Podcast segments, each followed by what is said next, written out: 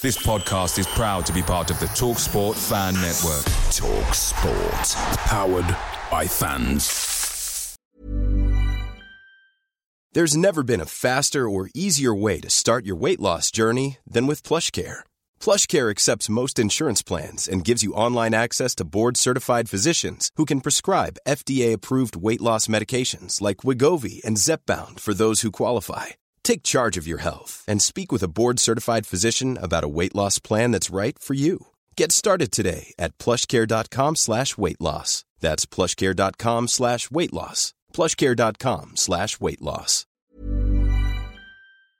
The TalkSport Fan Network is proudly supported by McDelivery, bringing you the food you love. McDelivery brings a top-tier lineup of food right to your door. No matter the result, you'll always be winning with McDelivery. Order now on the McDonald's app and you'll get rewards points delivered too. So that ordering today means some tasty rewards for tomorrow. Only via app at participating restaurants. 18 plus rewards registration required. Points only on menu items, delivery fee and terms apply. See mcdonalds.com. This podcast is proud to be part of the TalkSport Fan Network. TalkSport, powered by fans.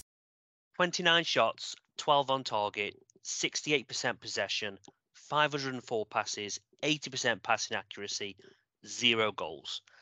We all came down to earth with a bit of a bump last night, obviously with the 1 0 loss to obviously Rotherham. Um, before we get into unpacking Christ knows what from that game, um, let's welcome back to the podcast Mr. Daniel Buxton. How are you, mate? You, you've just stolen, you know, you've just stolen the whole, the whole review. Mate, if, if that's the review, we've done a really shoddy job this week. I take it you're all right though, yeah? Busy yes, week? I'm good. I'm good, thank you. How Good. you? Yeah, yeah, sound mate. I'm, I'm a bit tired, but I'll, I'll be fine. Um, and uh, very pleased actually to welcome a, a new guest to the pod, um, Anthony Hall. Welcome, Ant. Thanks very much. Thanks for having me on. Yeah, thank, thanks for coming on, mate. Um, Yeah. I mean, obviously, for anyone who probably not heard of yourself before, mate, do you want to just give us a bit of an overview? You know, just generally your background, how you got into Stoke, um, maybe one of your earliest memories or favourite memories, just so we can get to know you a bit better. Yeah, I've, I've been going for ooh, 53 years. I mean, I've been a Stoke fan all my life. Obviously, my dad was a Stoke fan. Um, got involved with a couple of websites, the old Stoke Mad, if you remember it, um, as a moderator. Um, and also as on the Be Loyal, Be Proud, Be Stoke on the Facebook site. Uh, I met Dan a few years ago when refereeing Stoke Ramblers matches. Don't boo. I wasn't a good referee. I'm not a proper referee. Um, Was was Dan really misbehaved? Did he get a load of red cards? No, he was he, he, he was um, not the quickest, not the quickest player. He was, uh, He's still not. but no, he was never any Yeah, problem. what- He was a good help, really, because I mean, I, I went along just as when they were look, looking for somebody to referee the games. So I said, yeah, you know, I'll, I'll turn up, I'll do it, and um, enjoyed it, to be quite honest. Uh, which is Good. not always. I mean, but I found the Stoke lads were always very good, and they accepted decisions. Well, you got some fearful sick from the opposition fans. It was opposition players from the, the fans league, but you know, it was, uh, it was something you could have a giggle about afterwards. It was, it was never that serious. Yeah, 53 years uh, going down. Earliest Wow. memories. I, funny about earliest memories because one that always sticks out in my mind was a goal John Ritchie scored against Newcastle United in might have been 1970, 69, and a 3 0 win at uh, the old Victoria ground. When there was a it was a foul on the edge of the box for Newcastle, and the lad just rolled it back to the keeper. It was only three foot away from him, and Ritchie went through both of them. Didn't you know straight through both of them? It would never have been allowed now. I was going to say, but it wasn't even a booking, was it? No, no, wasn't It was no, a goal. goal. Goal. He gave a goal. Oh my you know, god, the, I the goalie wasn't the goalie didn't get there quick enough, and the well, the defender didn't. Murray just went. He just went through defenders then anyway. You know, it was a different game, totally different game. But it's just always stuck out in my memory because that's probably one of the first goals I remember. know, as see, young boy. I seem to remember. I mean, I'm, I was literally I was in single figures. um, My, my first game at Victoria. I seem to remember us winning one 0 and I've got Man United in my head, but I, yeah, that would have been a Wednesday night, wasn't it? Uh, it was a night game. Yeah. yeah, Brendan O'Callaghan goal maybe. Eddie. Wow, if you can remember, I'm, I'm impressed if you can remember that, mate. But yeah, I, I I don't really remember it as a kid. I don't remember how old I would have been, but that was my first and to be honest with you, probably my only memory of the Victoria Ground. I think we moved pretty soon after it. I'll tell you why I had a good memory of that game. Well, that's not a funny story.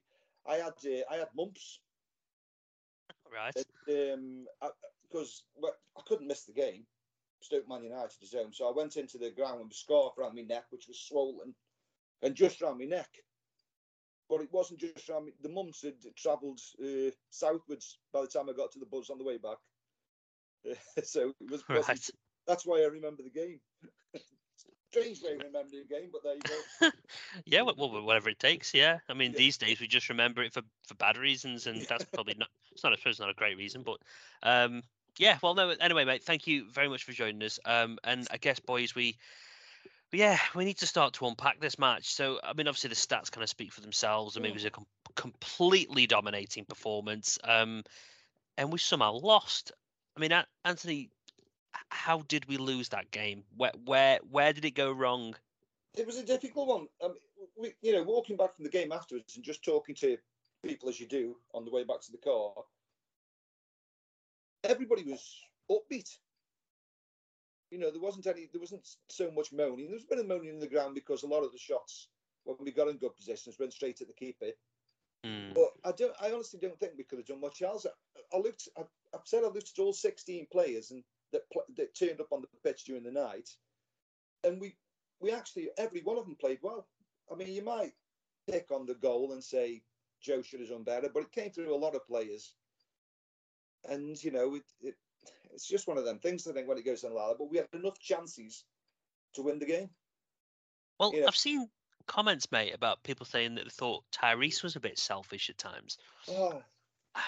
I think that's a bit harsh, in my opinion. I mean, yeah, obviously the one-on-one with the goalkeeper, tricky one. I think it wasn't as easy as it as it kind of looked. Maybe you got to chip it with the keeper, but he's, he's mm-hmm. got to be selfish there. So you can't you can't accuse him for that. The back post header, you've got to score that for me.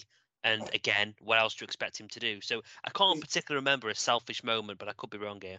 He, the, the back post header should have should have he should have scored. He should have scored. But I mean, you know, I looked at earlier on in the season, and certainly you're thinking, has he lost a bit of pace? You know, is he the same player as he was before the injury? Same, you know, player looking as who's going to be before the injury? And you have to say his pace, he's, he's ripping defenders apart now. He's going past them for fun. Yeah, he's the old Tyrese, isn't he? For the, the finishing. Yeah, you know, and on Saturday it was fabulous finish. I mean that, you know, he's watched on Premiership and listened to the pundits. They'd been raving about it. He'd been yeah. raving about it. He picked the smallest gap, and he knew exactly what he was doing. You know, and I think I think he's come back really well this season, and he's looking sharp. And it'll come. It'll come. I'm not. I'm not worried about Tyrese. It'll come. No, no, same here, mate. He's still a, a bloody good player. Mm. Um, another person which I again, Dan, I thought was really. I mean, not, it's hard to again single players out because I think the same as Sheffield United, they all they were all good. But um, Jagielka and Fosu and even Sterling to a certain extent, all of them were brilliant. Fosu is like a player reborn uh, in that attacking position, isn't he? He's definitely not a defender, is he? That's not where his strengths lie. um, like you know, compared to the, the Fosu who was playing at fullback and the you know, comparing to the Fosu who's now playing, you know, as, as a winger up, up in the top end of the field, It, like you say, as if two different players, aren't they? And you know, we've got to keep him playing. If you're going to play him, you've got to play him now in an attacking role because mm. and he's shown what he can do there. We've as for Jagielka, like you say, considering you know, he took a quite a hefty, you know, thump in, you know, in the first couple of minutes, didn't he? He's he's recovered quite well. He's he's kept going and you know had a fantastic game really. And Marshall did it for, for the defence that their main job, even for the defence, was forward thinking once he was going forward and and getting you know advancing and that, and he's really helped to keep the ball moving quickly. He, he's not let anything like you know because I think the last few years we've really struggled on the counter attack and then a lot of conceded a lot of goals, haven't we? When we have been forward and teams have literally found it really easy to just come across, win the ball, ball over the top, and they're in, or you know, one, two quick passes through the midfield, link strikers link up and they're in on goal. You know, 30, got a 30 yard run at goal or something, and we've conceded a lot, a lot like that. but didn't him and Wilmot never. You know, there was no chance of that at all, was there? There was no, there was never a time when we uh, we looked like we were going to concede, other than obviously the goal, which, and I, I can't help but think when I watch that goal, when that cross comes in, I can't help but think that if Phil Jagielka's there, he, he, he clears the ball. I, I, Oh, I oh. just see him there clearing it Every time. every time. Yeah. It's his area. Yeah, it, it is, Because that's exactly where he was as well when he when he when he took that thump as well, wasn't it?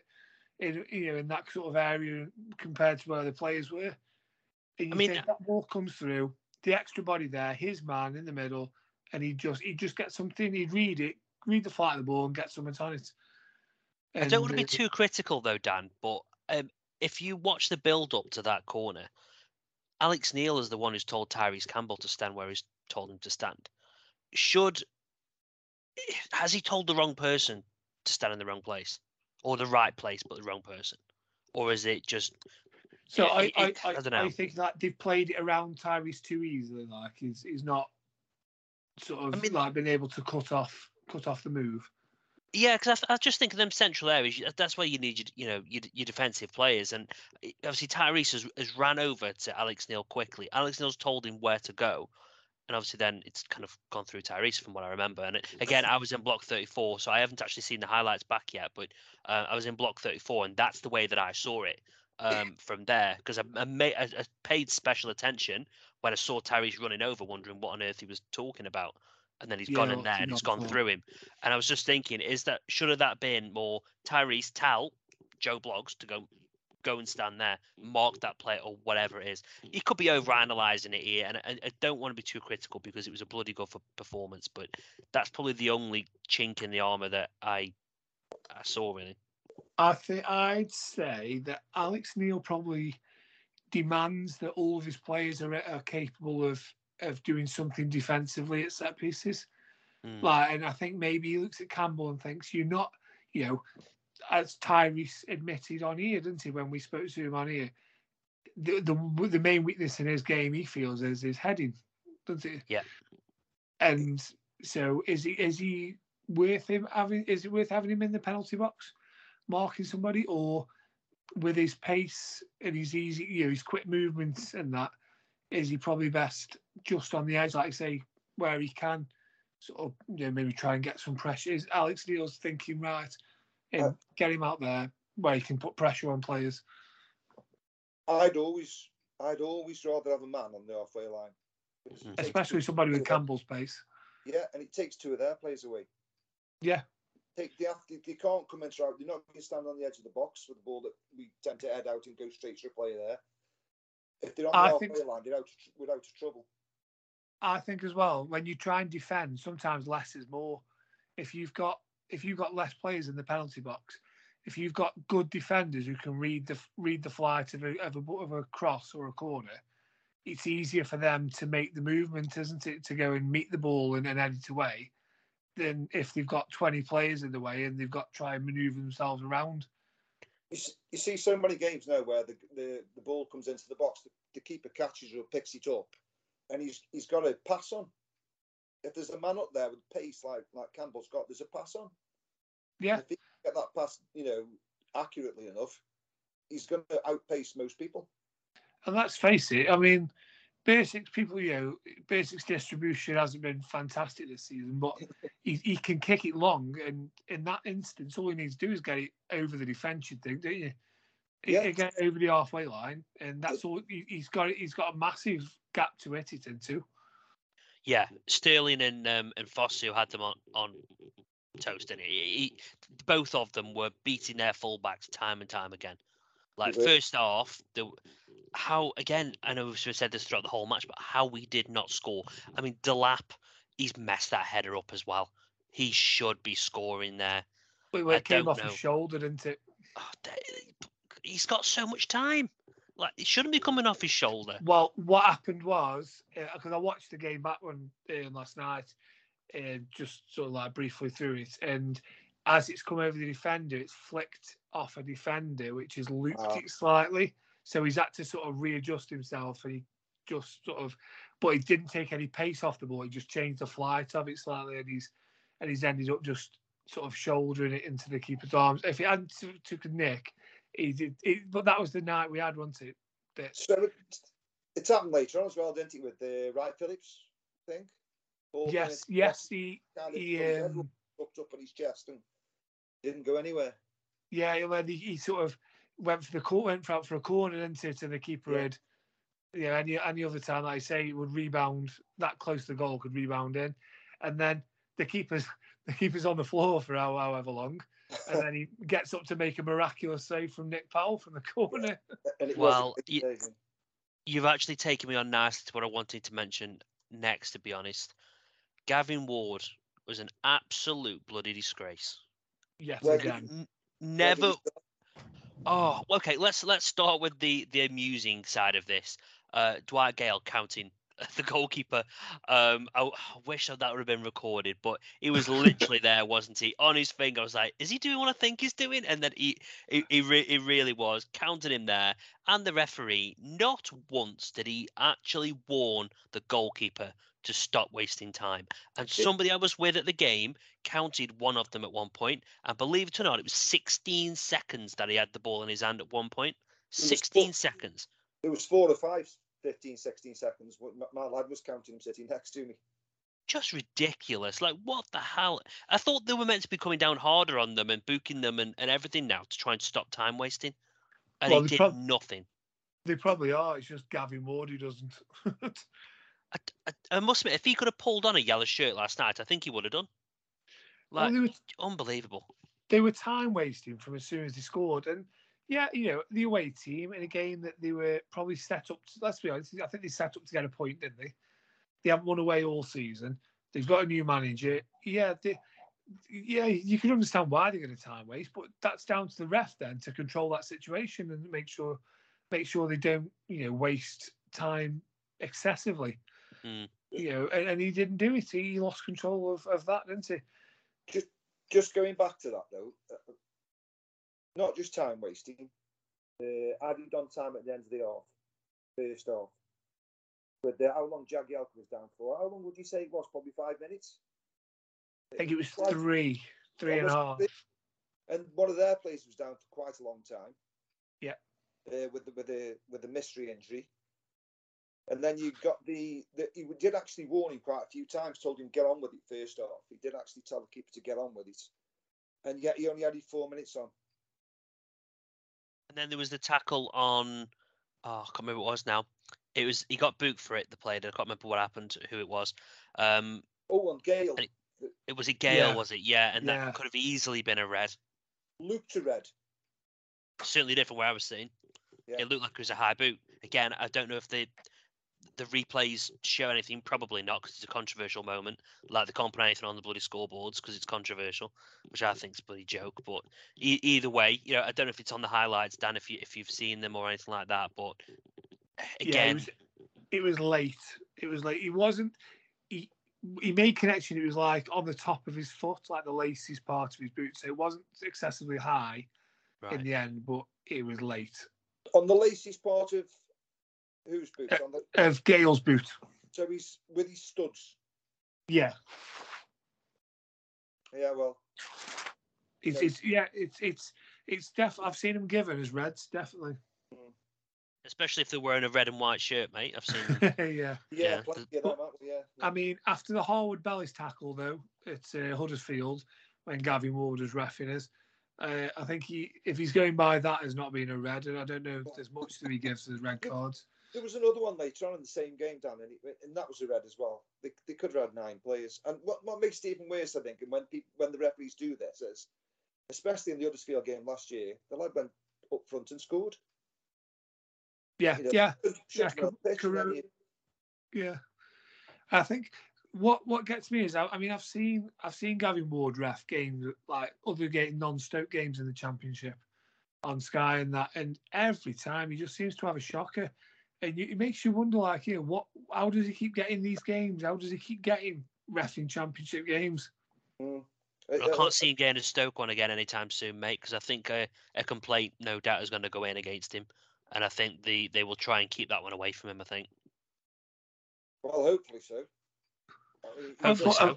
But I bet we're not the only club who've complained about him if that's the case. So he might be limited on who he can ref.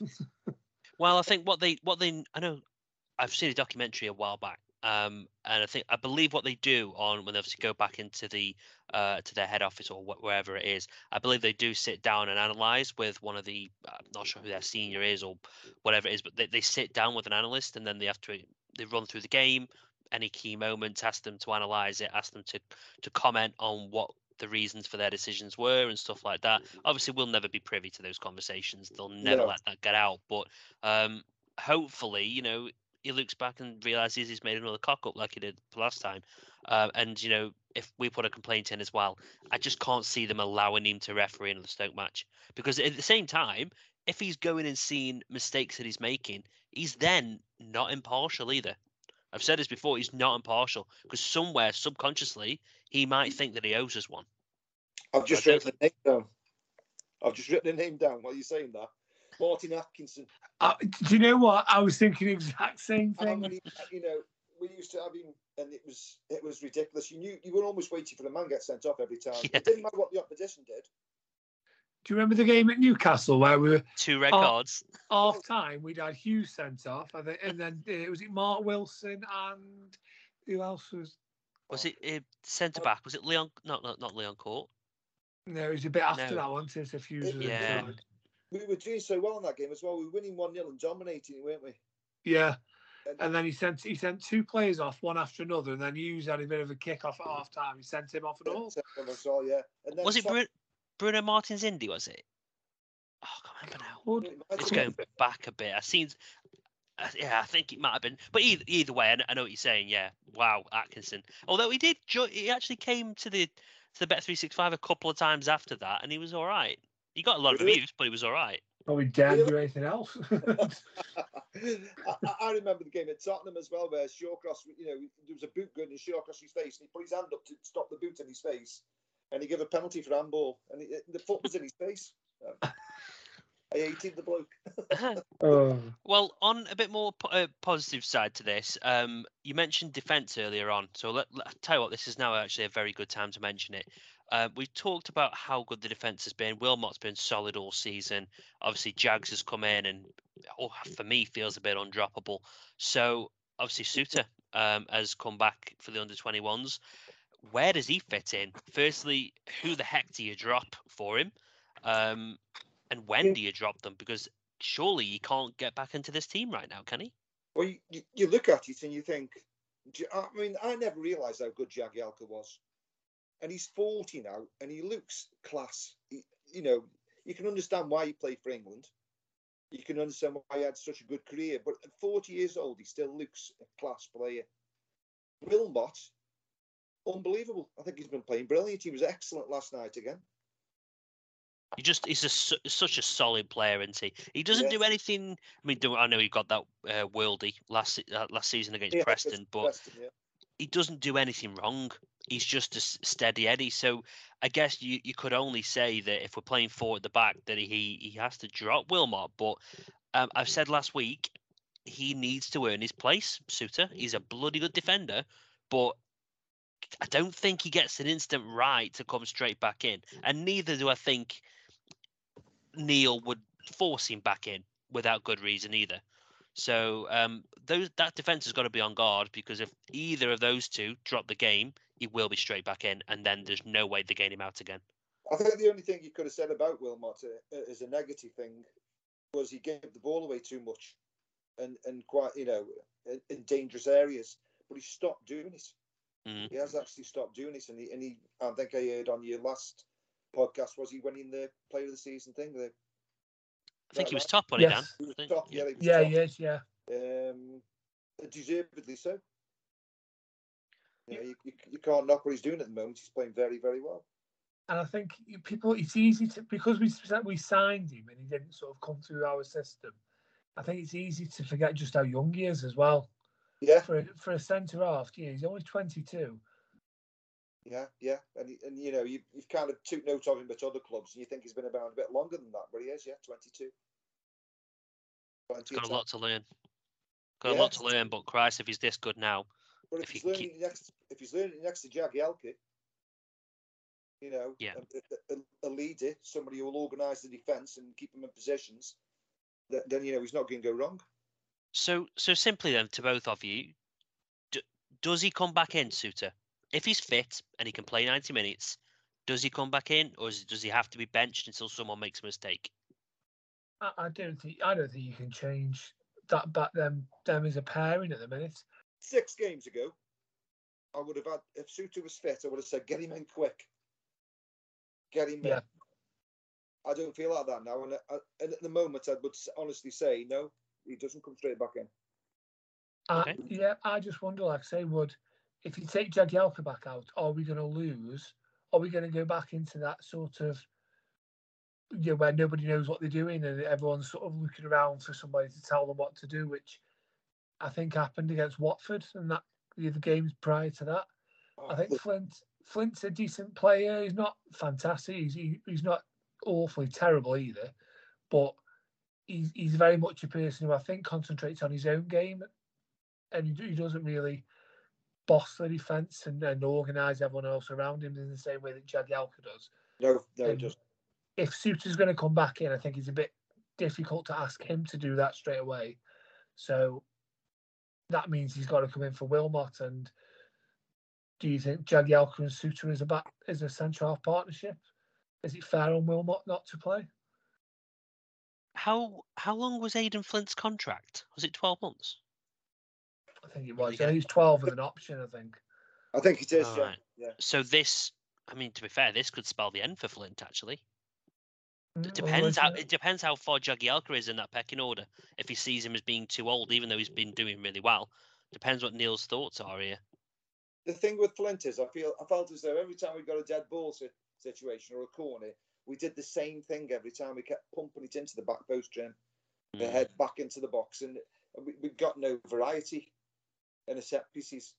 Yeah, because the def- you know the managers and opposition, you know, they're, they're not stupid. At this level, they pick up on stuff like that, don't they? And it Do wasn't you? long before they realised, oh well, this is all they've got the one tactic.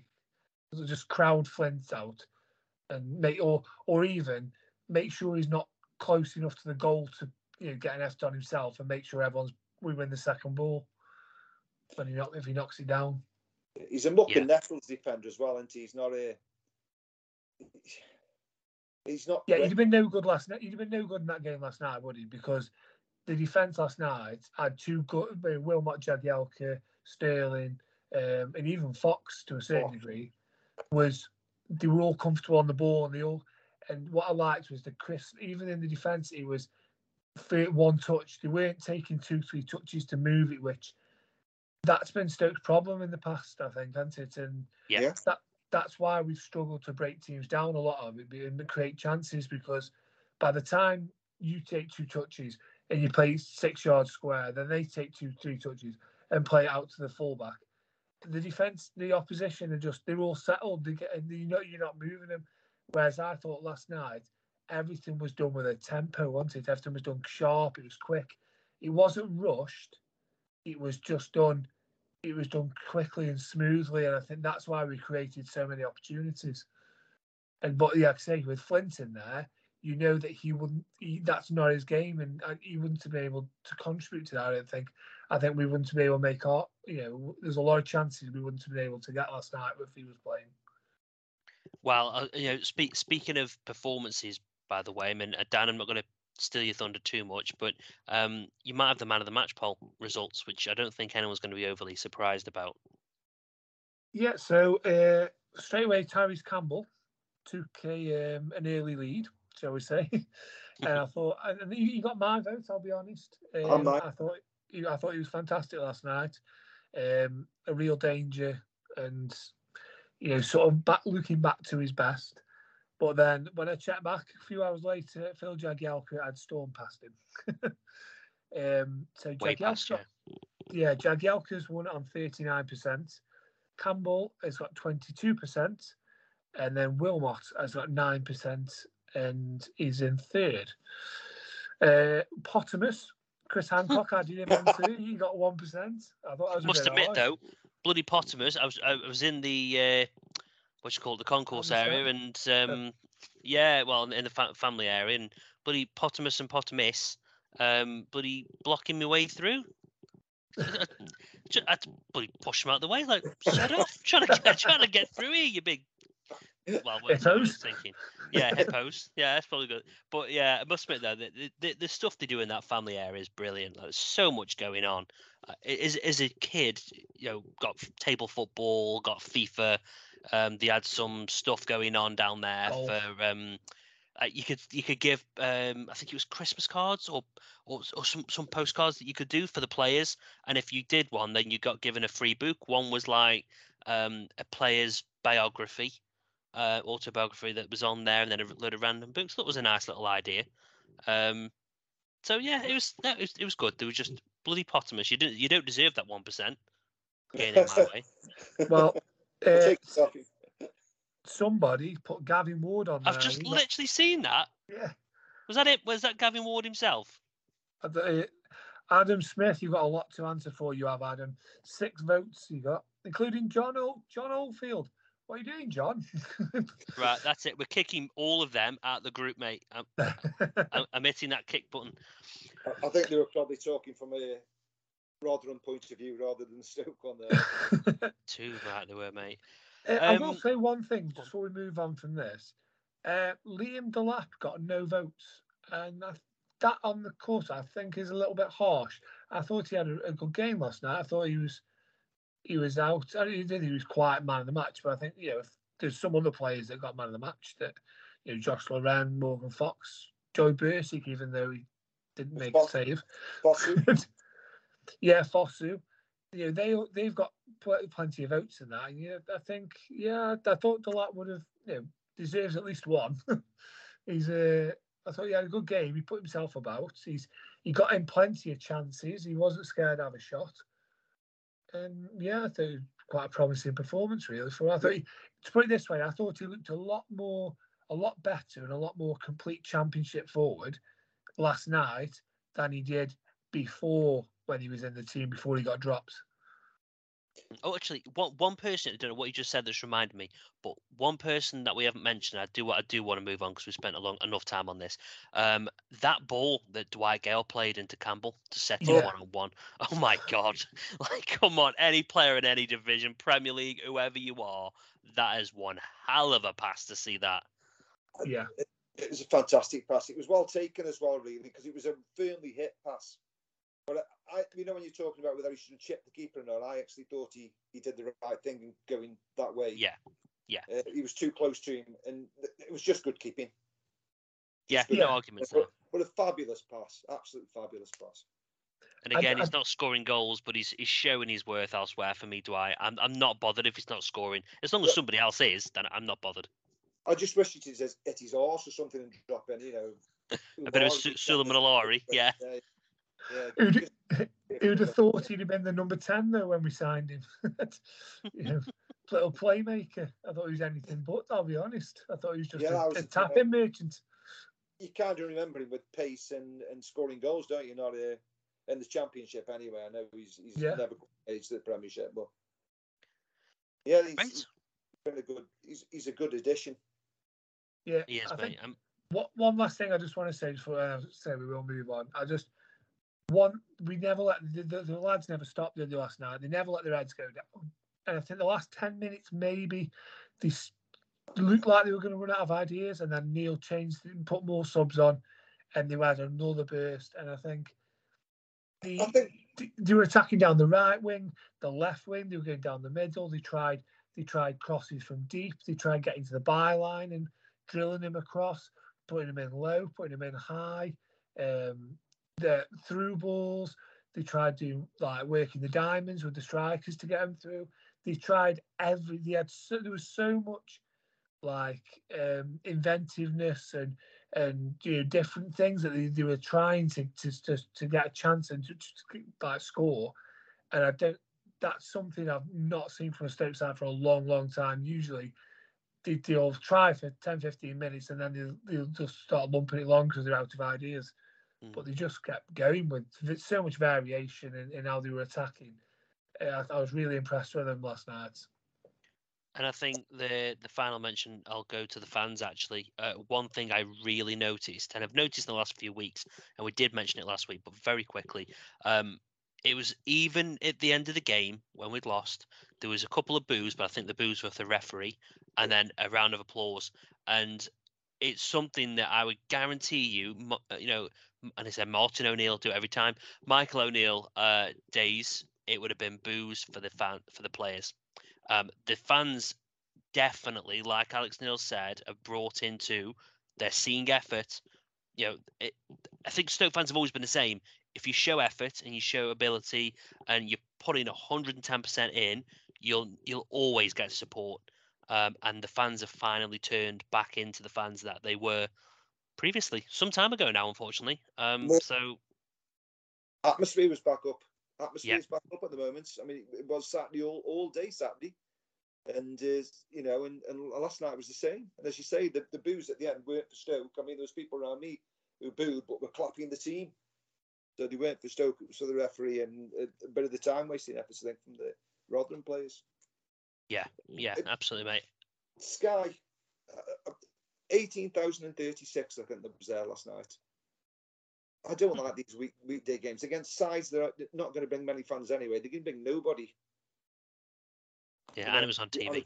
Right, and you end up with 18,036. And, the, and still the atmosphere was there but it'd been nice with a few more in there, you know. And but we were excellent last night. I'm not going to complain. Yeah, absolutely. So before we move into some of the news and bits like that, uh, we caught up again with the uh, Rotherham camp. So uh, let's have a quick listen to what they had to say. Hopefully, they're not gloating too much. To say we ran a look is a, probably a bit of an understatement. Um, it was backs against the wall, wall type of performance. Had to rely on the goalkeeper. Our goalkeeper Viktor Johansson's had certainly a game of the season. Um, he pulled off some great saves. The save in injury time from the glancing header was a stunning save. Uh, there was a chance in the first half as well where the Stoke striker running through and Viktor just, sort of clawed it away. Those are two really key moments in the game. Um, obviously, if you Stoke could finish the dinner, then then we'd have been in trouble. Um, but it wasn't to be on the night. We've all been there as fans, and where we've our teams fully deserved the win and not got the win, uh, and that's just just happened to be one of those nights. Um, the worst thing you do as a home team is let your opposition get an early goal because it just gives gives it gave us a platform. Uh, it gave us something to fight for, not just a point. It you know, we were fighting for the three points, um, and we and we did that in the end. Like I said, in large, in large parts thanks to the goalkeeper. Um, but we did it. I thought defensively, second half, I thought we were better than the first half. We we allowed to Stoke strikers far too much time and space. It was always acres of space. Um, in and around our area. And that we've sort of learned from that in the second half. Um, I thought the chances we had in the second half were, were sort of much more, like lesser chances than certainly the first, other than, like I said, the chance in the second half, uh, in the injury time. Um, you'll take what take what we can get. You know, we, we're, we're every every point's precious. We're, we're although we're tenth in the table, we're trying to stay up this season.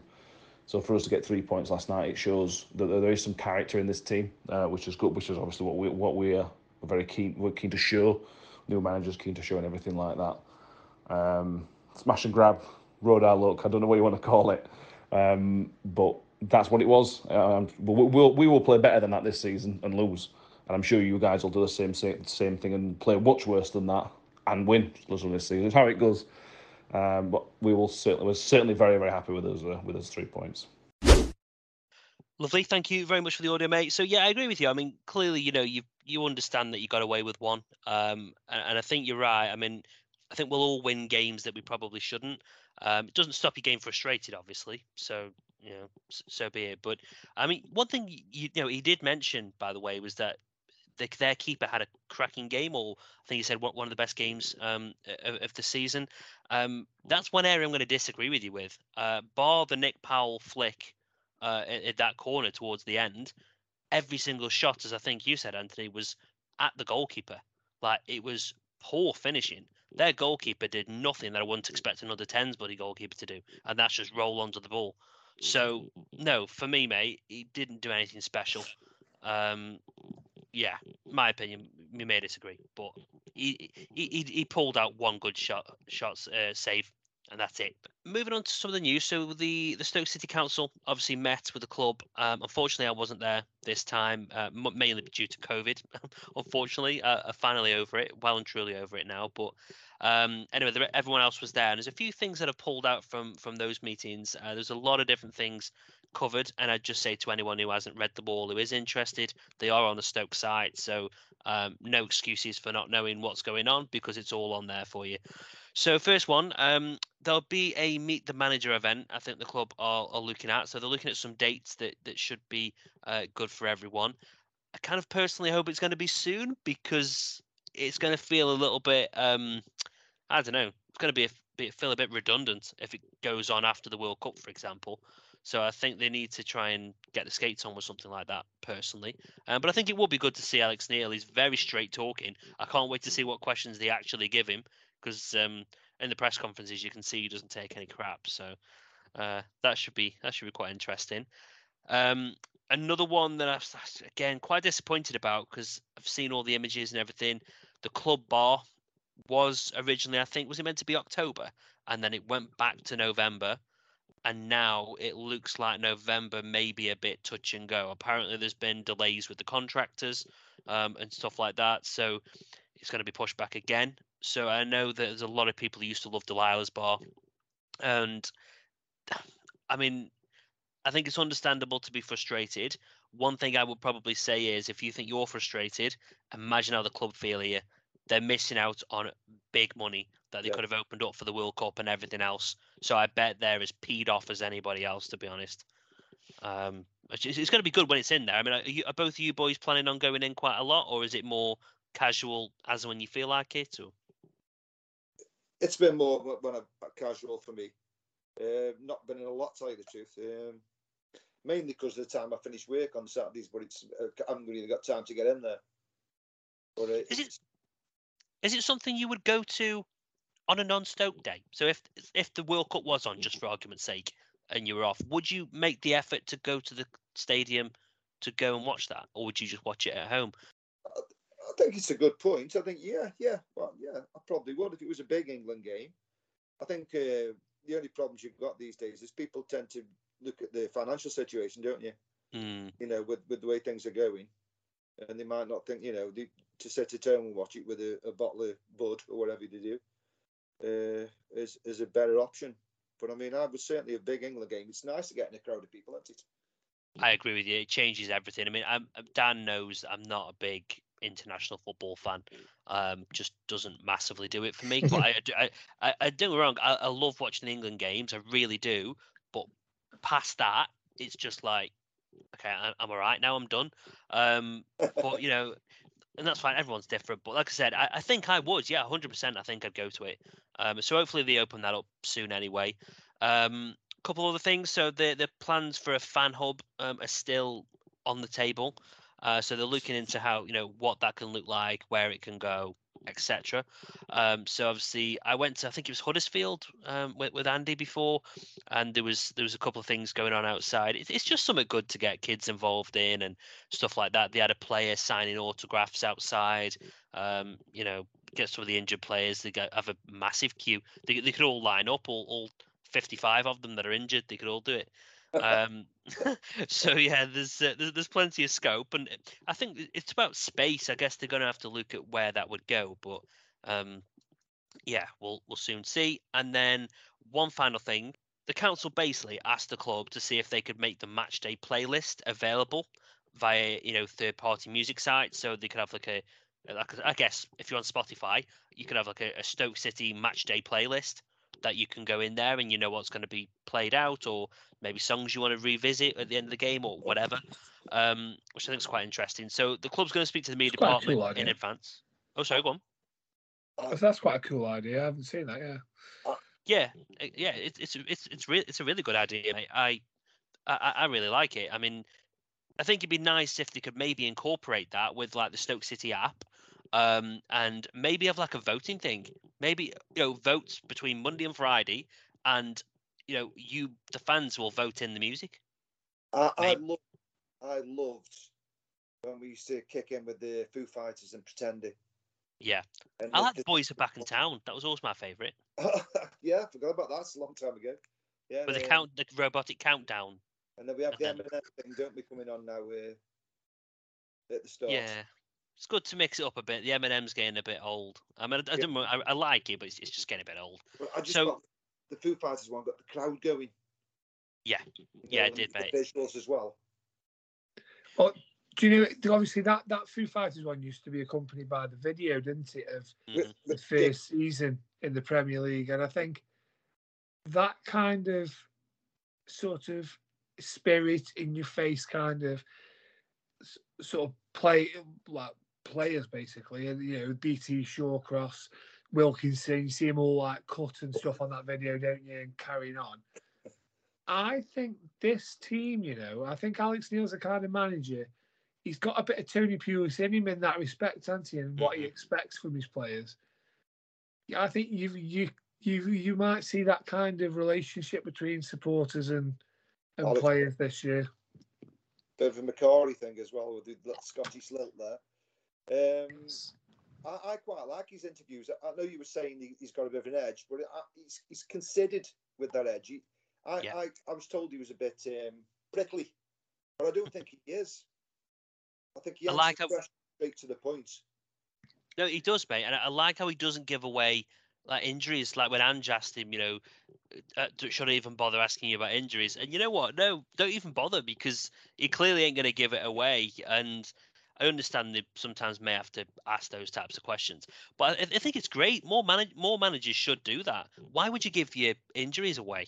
And saying, you know, such, and such- I mean, when Timon came in and nobody had a clue he was even fit, never mind starting, and then obviously got injured and then he's been out for the last five six weeks. But that's not the point. He's, he still started without anyone knowing. I think that's great. Like you, uh, the opposition cannot plan for that. No, no, they, they can't look at it in midweek and think, well, they're going to be missing him, missing him, because he's not giving it away at all now. Well, it's like Campbell, isn't it? Campbell went off at Preston, and they, they- he did that interview didn't with the Radio Stoke on Monday. and They didn't even bother asking him, "Is he get, you know, is it a serious injury? Is it? Will he be back?" That's Yeah. kind of, we'll see, we'll see. Yeah, I love it, mate. They'll, they'll keep keep it coming. It's a it's a refreshing change to have that type of approach. If I'm honest. Um, so moving on a little bit further, so we've got the uh, the women's uh, catch up as well. So um, obviously Stoke coach Lou Roberts always likes to get in touch and give us a bit of an overview of the last week and obviously what's coming up. So let's have a quick listen to what Lou had to say as well. Evening, lads. Lou Roberts from the women's team. And the last time we spoke, we were preparing for the visit of Boldmere St Michael's in a league fixture at Emery Stadium. And we just come off the back of a real consistent run of results, five unbeaten. So we felt really confident going into the fixture, prepared well. Um, but our unbeaten run wasn't to be continued. Um, a dominant performance just wasn't quite enough on the night. We asked all the right questions, moved the ball well, created great opportunities, um, more than enough to take the three points, rattled the bar midway through the second half. But unfortunately, it just wasn't our night. I think sometimes in football you have those evenings where it just doesn't quite fall for you. I think everybody probably understands after yesterday's game, it doesn't matter how well you perform. If you don't hit the back of the net, you don't take the points home. So a lesson that then, a really tough result for us as a group to take. I think that's a game setting the, the standard so high this season that we'd have really set our standard to go there, dominate and to take the points. Um, so a tough night for us on the grass. But something I've learned about this group over the last few months is they're resilient and they'll come back stronger. So focus is very firmly now on this Sunday, which is Huddersfield away. They're proven at this level. They've been in this league for a couple of seasons now, and we know the challenges that they'll they'll pose on Sunday. So lots of prep on the grass this week to make sure we're ready to go. And as we make that journey up there on Sunday, we'll be looking for a positive result and a positive performance. And fingers crossed we come back with the three points. Up the Potters.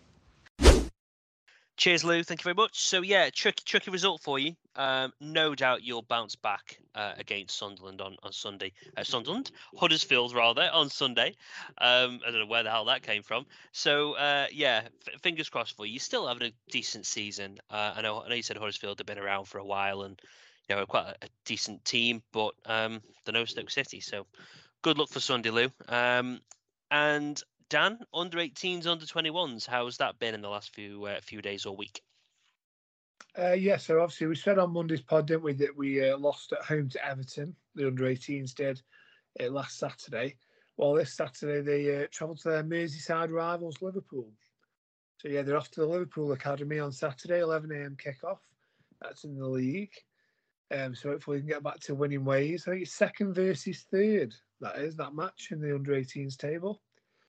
Nice. Uh, the, and then the under 21s uh, played Nottingham Forest. It was a Forest side with a couple of, um, shall we say, the 20 plus signings that they've made in the summer who haven't quite got a game yet uh, playing.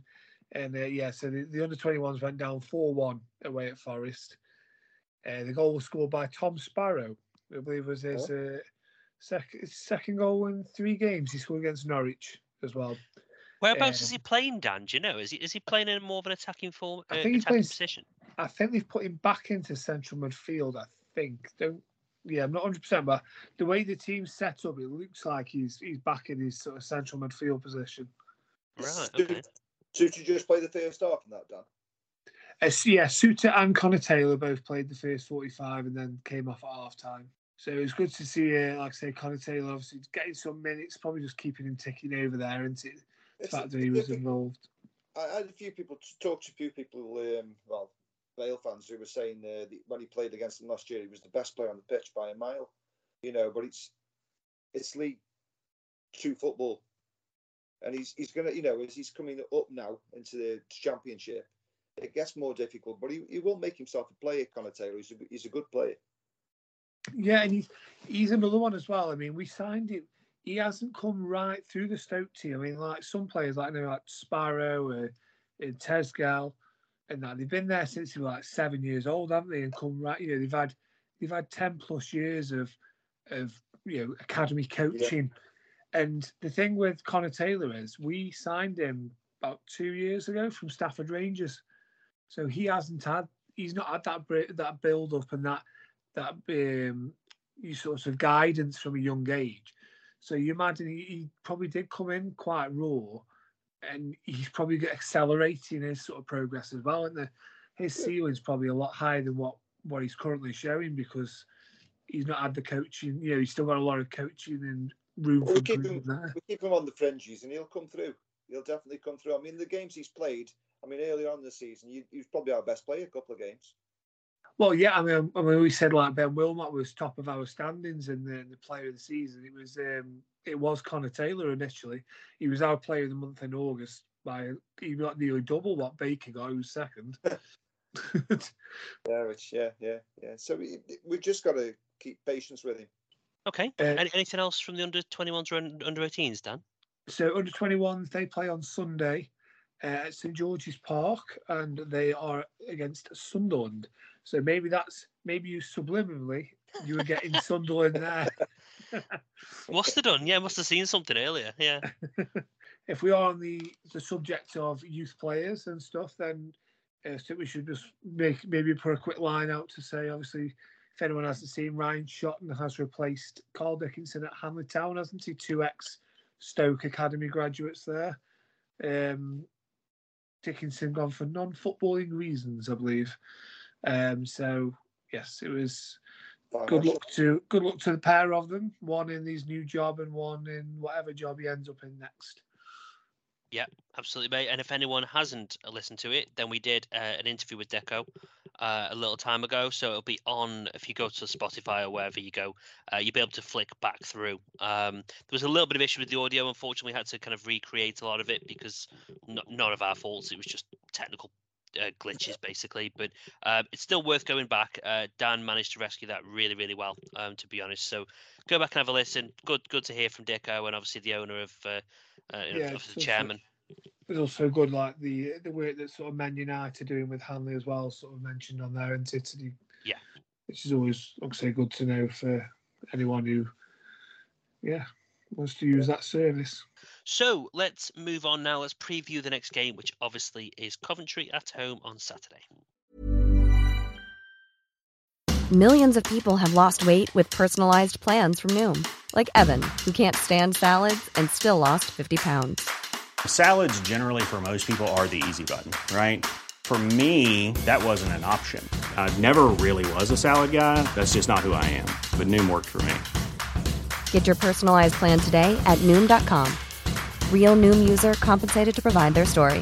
In four weeks, the typical Noom user can expect to lose one to two pounds per week. Individual results may vary.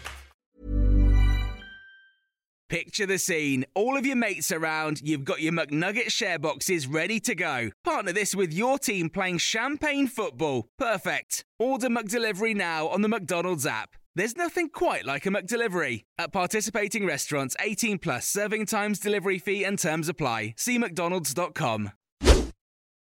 No, so we've, we've got to sort own form out. I mean, looking at the, the table as it is, we're 16th, are we? 16th? Yeah. Somewhere tonight. Um, away form, we, we're seventh in the table. And home form, we're 19th. I did actually. I've not even looked at that. That that's pretty bad. That'll be one of Dan's stats now, you know, mate. That is one of Dan's stats. There you go. I tell you what, who the hell's Andy? Andy, you can get lost, mate. We've got Anthony Hall on the pod, mate. He, he- he's he's got him ready. We haven't even asked him, and he's prepared. Love it. Um, okay, well, yeah, no, you're right, mate. We need to sort that out. I've, I've not seen it. Um, Dan, any other? Well, I'm not. I don't even know. why I'm asking. Yeah, I know you got stats. So, what what other stats can you tell us? So we have played Coventry 68 times. We've 10 draws, won 29 and lost 29. so that's pretty equal. Um, a nice little stat. Uh, just if you want to be a positive person, we've played Coventry four times in October, uh, and all of them at home. Won three, lost one. So we've got a good record this time of year. Uh, Liam Lawrence's win it in 2008 is the only state win versus Coventry though since 2006. Uh, drew three and lost four in that time. Uh, the last five home wins versus Coventry, dating back to August 1979, have all been to nil. So if we concede, it's game over, unfortunately. Um, either either side has scored more than one in five of the last 14 meetings. So there's not very many goals um, knocking around in these fixtures. Uh, if Ben Wilmot plays, it will complete the set for him of having played against every current championship side. And the same goes for Dwight Gayle in that respect. So they, they've played against every team in the league apart from Coventry. Um, and Coventry are the only side that D'Margio Wright Phillips played against last season, home and away. So Anto just mentioned there about um, Stoke scoring, uh, Stoke sorry, home record being 19th. That's eight points from seven games. Uh, but on a positive, they've only conceded two goals or more on two occasions out of seven games, which isn't a bad record, really. Um, Coventry's away record, they are 18th with seven points from eight games. Um, scored eight and conceded 12, but they are unbeaten in the last four away games and haven't conceded in 345 minutes on the road. That is all. Oh, all right, mate. That's shorter than normal. Uh, th- th- thanks for that, uh, Anthony. Uh, have you got any uh, random stats you want to throw out there while you're on that subject? Just on the points against the top four, we've got eight points against the top four, and three of them games have been away. Two of them wins, but eight points against the top four. So we're actually suffering more against the lower side, which is not unusual, is it, really? Stokes back, aren't they? Eh? I was gonna- I was going to say that sounds like a Stoke stat that you could any season. yeah, you're right. Yeah, yeah. Yeah, absolutely fine. Um, so let's catch up with a bit of back-to-back audio. So again, we always like to bring you plenty. So we've got Graham McGarry's prediction um, alongside uh, the catch up with the Coventry camp as well. So obviously we'll see what they've had to say. Uh, so uh, let's roll the audio. Hello there, you Potters predictors. Well, it was a disappointing result, wasn't it? But there's plenty of positives still to come out of that midweek defeat to Rotherham United. And that's what uh, Alex Neil will be hoping that he can take into the next home game when Coventry come to the Bet365 on Saturday afternoon. Stoke City, well, it was an opportunity to try and bridge the gap and get themselves into the top half of the table. It just didn't work, but it wasn't for the lack of trying and the lack of creativity. Plenty of chances, plenty of determination, plenty of good attitude and application. And if Stoke can take that on into Saturday's game, surely the points will come their way. They can't be guilty of missing those chances, though, when they come along. But I'm going to go for Stoke to put it right this weekend. Back on winning ways. Stoke City 2, hard working Coventry City side 1 my thoughts on the Stoke City game in from a Coventry City perspective is that um, it's a good game actually for us. We've got a very good record against Stoke. Um, in recent memory, I think we've not lost in the last five games. Um, obviously, we beat you guys in the FA Cup 2 1 when we were a League Two side. Obviously, come back to the Championship. Um, we drew against you and then won 3 2 away. And then last season, uh, we beat you 1 0 and drew last game of the season. Um, I think a lot of fans left this game against Stoke last season quite upset that we'd only drew with you. Um, so it'll be definitely a challenge. Alex Neil's a very good manager. Um, I think he'll get you guys organised. Um, hard to beat. Um, there's a couple of players who I really like at Stoke. Um, Tyrese Campbell being one of them. Uh, the left wing back Josh Time Tymon is also really good, and obviously you've got Bursik in goal, who's um, a very good keeper, albeit he was probably slightly at fault for the goal on um, Tuesday night against Rotherham. But yeah, he's a good goalkeeper. He's played for England, so yeah, um, I think it'll be a good, a good football match. Um, I think Cov, Cov fans will go there thinking it'd be good if we could get a, a win. Um, but yeah, I think if you offered me a draw now, I'd be quite happy with that. Um, it's just a case at the moment we're just trying to get as many points as we can before the international break and hopefully get ourselves clear of the bottom three and um, climbing up the league because I don't think we're a bottom three side at the moment. I think the fact that we've obviously had four games that we've lost, um, three games due to the pitch and obviously one game due to the sad passing of the Queen. Um, we're playing catch up, and I just feel that we've just started to click into gear. Um, we've got O'Hare coming back, we've got Liam Kelly coming back, Gus Hamer's back available. So, yeah, we're getting stronger, and we're looking a bit more like the side that played really well last season in patches and, and beat some really good sides. We did the double over Fulham twice, um, we beat Sheffield United 4 1 last season, and um, turned in some really good performances home and away. So yeah, it's um, looking positive. I will probably go for a two-one win. Lovely, thank you very much indeed, both. Pre, pre, obviously, I really appreciate it. Um, I mean, obviously, the Coventry guys, they're they're feeling confident. Um, I, I get it. I don't think the Bet three six five is the fortress as as we all know anymore. Um, but at the same time, looking at how we've been performing the last three or four games, I generally wouldn't be looking forward to playing Stoke right now. Uh, I still think we can easily overturn Coventry. I don't think they're a bad side by any stretch of the imagination. I think they're they're better than where they're actually placed. Um, but yeah, I don't think it'll be easy. I don't think you're going to win two one, which was your prediction. But um, we'll catch up with you um, after the match as well. See what your uh, your post match thoughts are. And Graham, I mean, I've never, I don't think I've ever seen you go for a Stoke loss or anything like that. So a two one uh, win prediction. Um, I hope so, mate. Because when I think about the games coming up, not easy matches. I think we're, I think we've got Norwich away and Wigan away. I think are the next two. So not easy games at all. Um, but again, maybe away is exactly where where we need to be based on what you've just said, Anthony. To be honest, yeah, that, that's probably six points. Yeah, probably is. You know, t- games that we necessarily. I mean, Wigan, you could say, yeah, we, we would hope to win that. Norwich will be a tough one, but no, knowing Stoke, we'll go and beat Norwich and lose to Wigan. You, you know, you know it's going to come, don't you? Um, Dan, please, for the love of God, tell me that Gavin Ward is not refereeing us on Saturday. he is not. Good. Um, James Linington is the referee. Now, I'll be honest with you, it was a name that I was like, oh, is he a new ref? I'm not, not don't know that one. Uh, turns out he's been refing in the Football League since 2007. All right. yeah, he was like one of the longest standing EFL officials. I was like, oh, right, okay, fair enough. Has he had us before? Well, oh yes, let me. I'll get into this. Two seconds. so, he has given a card in his last 55 games. So, 55 games since he last refed a game and didn't give out any cards. Last season, 32 games, 144 yellows and seven reds. There, he had two games where he gave 12 cards out in them in, in, in a game. That's a high stat. That's a high stat. This season, he's calmed down a little. 10 games, 39 yellows, one red. The most he's given out is five yellows and a red. Now, his last Stoke game was the 17th of April last year.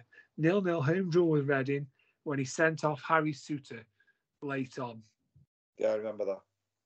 So that yeah, that was like during lockdown one too, so there was like Mm. no fans. Mm. Uh, his last Coventry game was the uh, the eighth of August uh, last year when they beat Forest two one at home. So he hasn't refed either team for over twelve months, but overall he's refed three Coventry games, given him six yellows, no reds. He's refed six Stoke games, seven yellows, three red cards in six games. So the other two, but were both in the same game. Do you remember when Gary Rowett's um, the season? Sorry, the first season we were down, we had Rowett and then Nathan Jones. In the April of that season, we lost three one away at Swansea, and he Yeah. sent off Bruno Martins Indi after fifty four minutes, and then sent Tom Edwards off for two bookings on the hour. Mm. That was him. He was that referee. Yeah. so yes. Another Stoke loving referee. Yeah, now I sent you these. I sent you these uh, the clips of these, didn't I? Earlier on, Mark. I, I Yeah. got, I found the three, the three uh, red cards, and sent them to him and said, "Yeah, what, what do you think of them?" And you were, you thought they were quite sort of fair decisions, didn't you? I mean, I Yeah. don't think Tom Edwards can complain with this. No. He just, he had Dan James running at him, and he just, he, don't- he was on a yellow, and he just literally just run into him and Was- pulled him down. Was Martins in where he was going away from goal? He got it rescinded. I think, yeah, I, think, I don't think I even say Martins Indi's was he was one on one with Martins Indi running at him, and he he cut inside, and they sort of tangled legs and went over. But he had Clucas and a couple of other players running across. He got it rescinded. I'm sure he did. Yeah, I think it was like through on he's not goal. the last man there. But you you sort of could see that, couldn't you, Mike? You were quite to me. You were sort of thinking you could see the red in it. Yeah, it, it, it was it was a close call. I just think the pace that he was going at, he could have easily got to the, into a goal scoring position before those players are coming across. You you can see both sides with that one. Yeah. and then the Souttar one, uh, it was again, it was a 50 50. I think the, the, the striker realised that the keeper was probably going to get the ball. It's just, again, a bit of a coming together, slightly clumsy, but he's he's made the most of it. And yeah, he's, he's done what done what strikers do and got the penalty. Oh, got the uh, the free kick and obviously the, the red card. Yeah, I remember that one. I've got no arguments with that one. Right. Well, let's hope we don't get sent off or bloody bookings again. Then sounds like we might be in for at least a few bookings anyway. Um. So, team selections and score predictions. Um. Anthony is the guest. I'm going to come to you first, mate. Are, are there any major changes you would make to the team that played on Tuesday, and what's your score prediction? Um, no, I can't see any. Oh, unless um, Smallbone comes back in. But that would mean taking Delap to the bench, and he played really well the other night, so that's a contentious one. Uh, I'd leave the side as it was, apart from that. But I mean, having said that, the lads who commanded really well. But we we we played really well for how many minutes? Seventy-five minutes. I don't know. With, with you know before substitutes and everything. And uh, so I'd leave it as it was. And uh, Nick Powell doesn't come back. Doesn't come back for you. No, I thought he was excellent actually when he come on. He, he, he um, ran the midfield. But I would, looking at the whole game, I would say the side do well enough to be picked again. Yeah. Um, prediction: two 0 Stoke. Okay. Go for a two. Nice. Uh, Dan.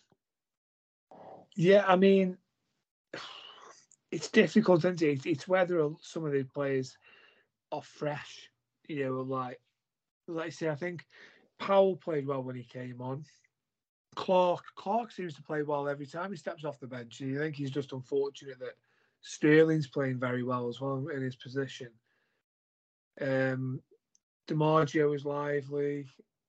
Brown, not quite, but obviously he's been out quite a while, so you can understand, you know.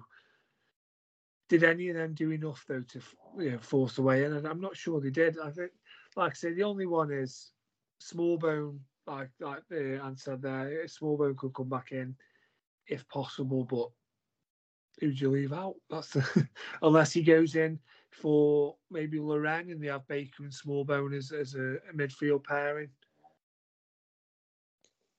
Mm, yeah, I, I, think you mentioned the other week, mate, that Baker and, and Laurent were really good partnership. Yeah, for me, I think they just complement each other really well. I'll be honest.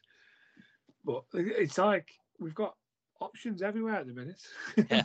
and we've got players coming back, and we're like, "Whoa, we're being overloaded. We've got too many players. What's going on?" It's quite funny because Alex Neil probably still doesn't know what his best team is yet, and these players coming back just makes his life even harder. yeah. I looked at it last night, and even when Thompson came on, you know, a couple of fabulous crosses into the box. Yeah, I mean, come on, looking like Zorro, and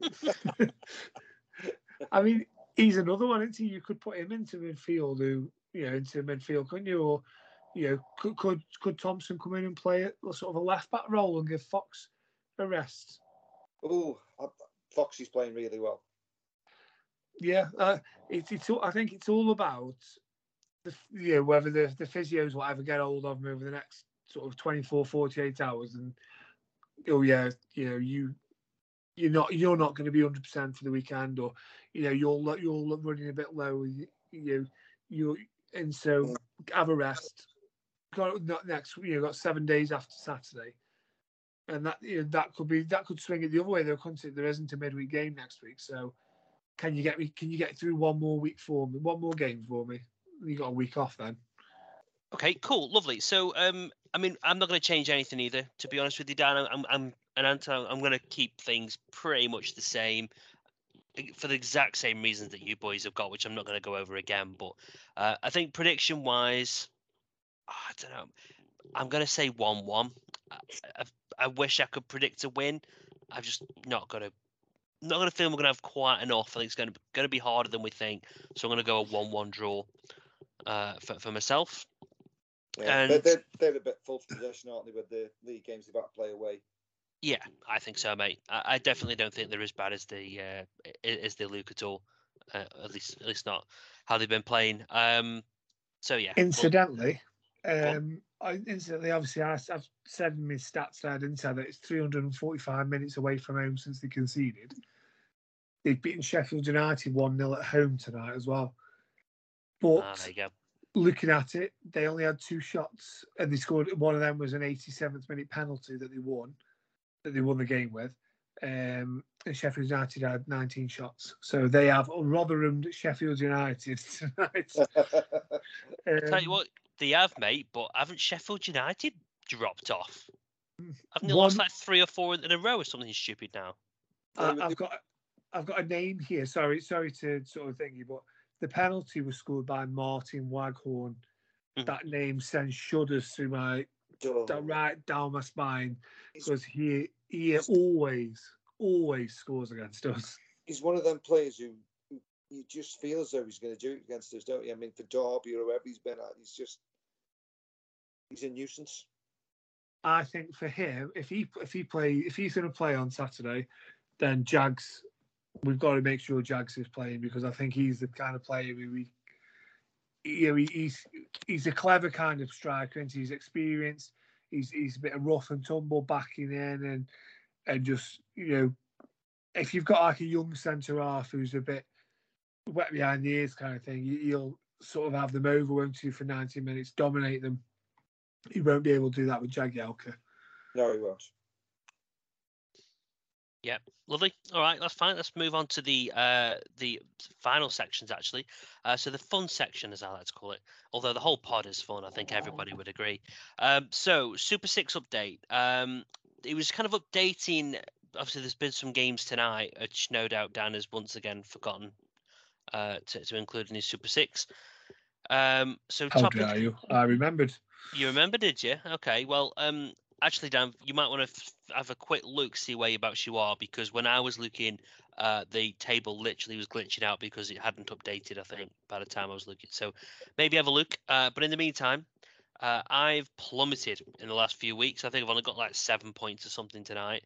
Uh, so I'm now on 104 points. I think I'm like 70th when I was way up there. But yeah, clearly dropped off. Um, we have top in the table. We've got Nick Green still with 152 points. Matt Robinson is still nipping away his, uh, his toes with 148 points. And then literally one point behind is Mark Simpson. I don't think I've seen Mark Simpson that high this season. So um, literally like it's it, there's one week in it.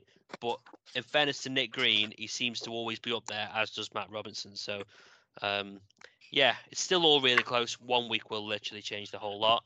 Uh, and Dan, have you had a had, had a quick I- look, see where you are?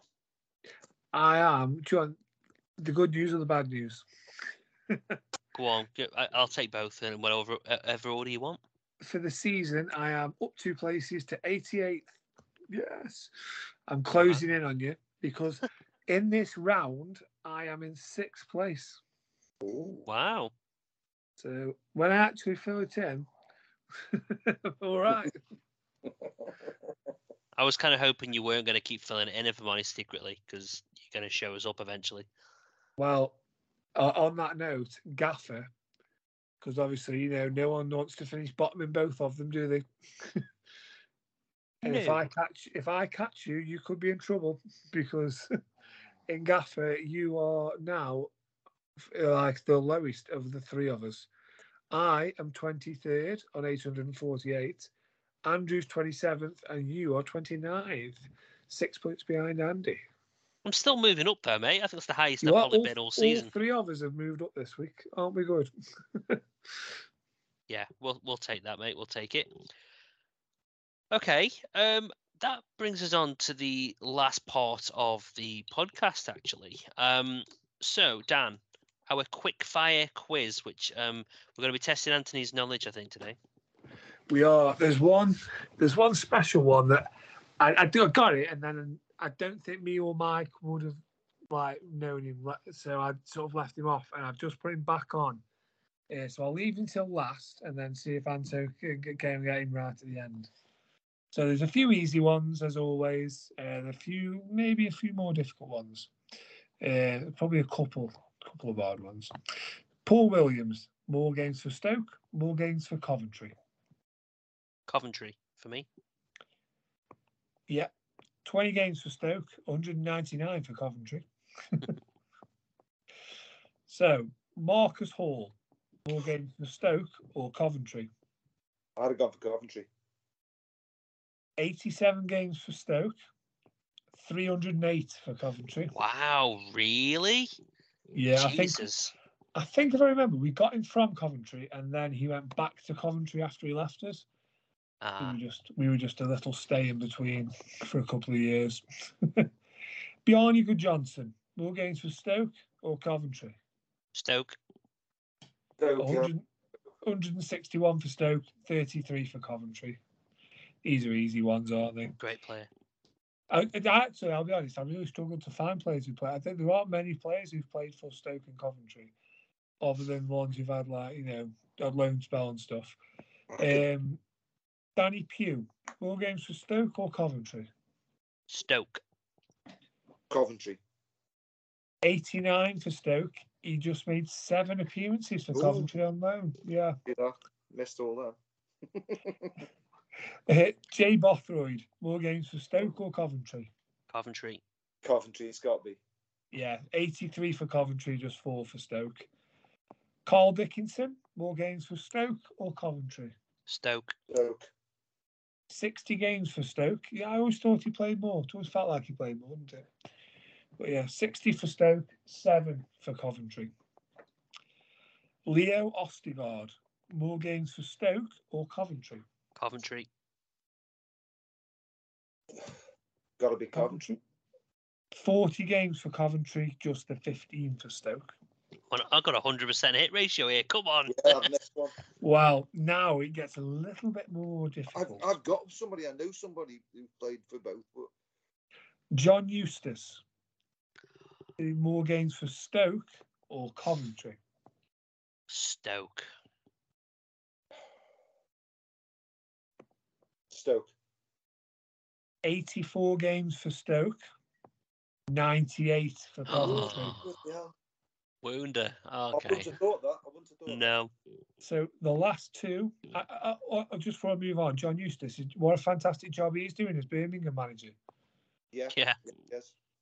Could he, uh, he you know, quite happily, not saying no one's Alex Neil out anytime soon, but should he get poached by a club in a few, you know, months, years time, whatever, and uh, I would be quite happy to see John Eustace, judging by what he's done so far.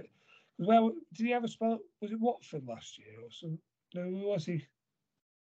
QPR, wasn't it? Sorry, Q, he did a few games at QPR, didn't he? And did a good job, and he's doing a great job at Birmingham. So yeah, looks like he's got a decent manager there. Uh, Ali Pickering, more games for Coventry or Stoke? Coventry. Coventry. 75 games for Coventry, 95 for Stoke. Wow. Okay. And the last one, who I feel could be just just ants. It's Ian uh, Painter, isn't he? Ian Painter. Uh, I did see Ian Painter, but Ian Painter only played seven times for Coventry. He played 113 for Stoke, so I thought, oh, that might be a bit. How about Paul Dyson? Oh, Did he play more for Stoke or Coventry? I'll tell you clearly, he played over 100 games for both. yeah. Oh, Don't brush under the carpet. Come on. I'm going go. Stoke. 123 for Stoke, 166 for Coventry. Oh, there you go. Oh, unlucky, Because I- mate. I remember the Ian Painter thing because I, I also remember during the d- disaster Holocaust, I shouldn't really say that season, uh, he missed a penalty against Coventry in the last minute. I remember him going to Coventry at the bar, which wouldn't have made any difference for a season, but Yeah, because I was I was obviously sort of researching them and things. Did he have to retire quite early? He What, did, just yeah. Not long after he went Coventry. it was not long after, yeah. Well, so- You did pretty pretty decent, mate. I'm not sure how many you got now. I think you may have got four wrong. I think off the top of my head. Yeah, I, I'd agree with something like I'll settle for four wrong. Yeah, I think I got Six I got out- three wrong. I think. six out of ten's not bad. And you got six, yeah, six out of nine. You got, didn't you? And so yeah, not bad at all. Good. Well, that's pretty much it. I mean, uh, what what I will say is, um, me and Dan, when when we think about these pods and we try and make them, you know, a decent length, we sometimes think, you know, is is less than an hour good? Is you know, should should we go over? And uh, we we can't please anyone basically because because um we we've been an hour and twenty minutes and we we're thinking, oh, it's borderline too much for a podcast, and then we bring it in at bang on one hour on the last, and we get people asking, uh, why was it so short? And it's like you literally cannot win. I swear. Um, like the the, the like the survey and stuff we've done, people prefer less than an hour. Basically, the pod is what it is. If you want to skip ahead, skip ahead. You know you know the format by now.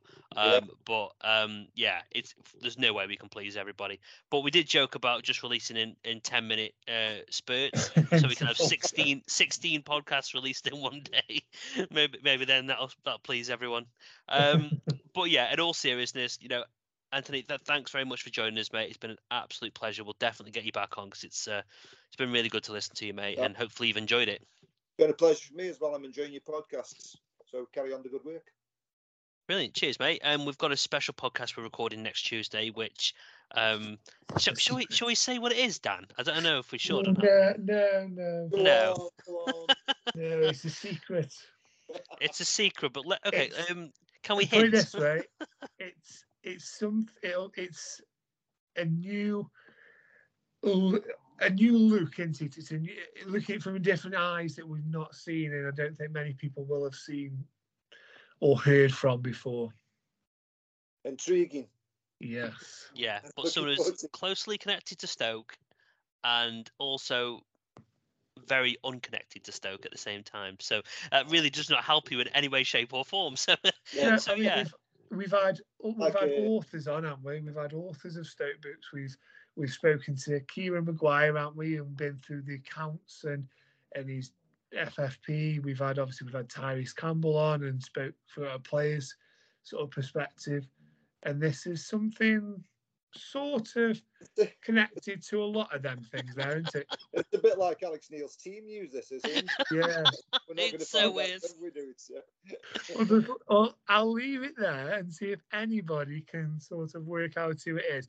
If if anyone does, we obviously get on the Facebook group and share and um, put your guesses on there. If, if you've got, if you've got in mind who you think it might be, stick it on the Facebook group and we'll. Uh, we won't tell you if you're right, but we'll, we'll know. Yeah, and either way, we'll we'll probably release it over the World Cup period, won't we, Dan? I think that's that's probably going to be the plan because Well, you I mean, won't let's, be- definitely won't be doing it naked then, from what I can gathering from that. So. Well, me, me, me and Dan will definitely be naked, uh, probably in the same room at the same time. But you know, that that's. I mean, if, th- there might be cream, there might be butter. We haven't decided yet, but um, either way, uh, we'll, we'll enjoy it. So, um, yeah, thanks very much for joining us, mate. Look, at, look what you've done to this pod. It was a very sophisticated pod before you joined. And- oh God, right. We'll leave it there. So, thanks very much. Uh, we'll catch you all uh, next week. Away days are great, but there's nothing quite like playing at home. The same goes for McDonald's. Maximize your home ground advantage with McDelivery. Order now on the McDonald's app. At participating restaurants, 18 plus serving times, delivery fee, and terms apply. See McDonald's.com. This podcast is proud to be part of the TalkSport Fan Network. Talk Sport. Powered by fans.